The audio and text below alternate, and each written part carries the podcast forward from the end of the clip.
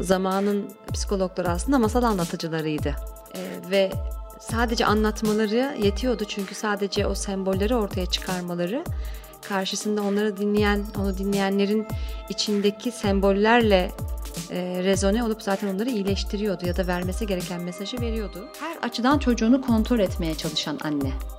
Ee, ve onu tahakküm altına almaya çalışan anne. Tüm kararları veren, ne giyeceğini, ne yiyeceğini, ne hissedeceğini, kiminle ne konuşacağını. Kadının narsist olduğu ailelerde e, çok gösterişi, çok şaşalı, çok mükemmel, çocukları başarı dolu, işte zen- zenginlik içerisinde de çok neşeli, çok mutlu, mış mış gibi, miş gibi e, yapar E, ve bunun için çaba sarf eder. Çünkü görüntü her Anne şey. çocuğa yaklaşırken bir çok böyle içten sevecen, e, onu böyle içine sokacak kadar çok seven, bir de e, şiddet dolu e, ve o an görmek istemeyen ve çocuğu biraz iteleyen. Yani çocuk burada iki tane anne, iki farklı anne e, görür ve bir iyi bir de kötü Çocuğun anne. iyileşmeye giden ilk adımları hissettiği kırılganlığı ve çaresizliğin yıkıcılığını dile getirmeyi kapsar. Yani ilk önce o beni aç bıraktınız diyebilmesi ve o kırılganlığını ifade edebilmesi gerekiyor. Çünkü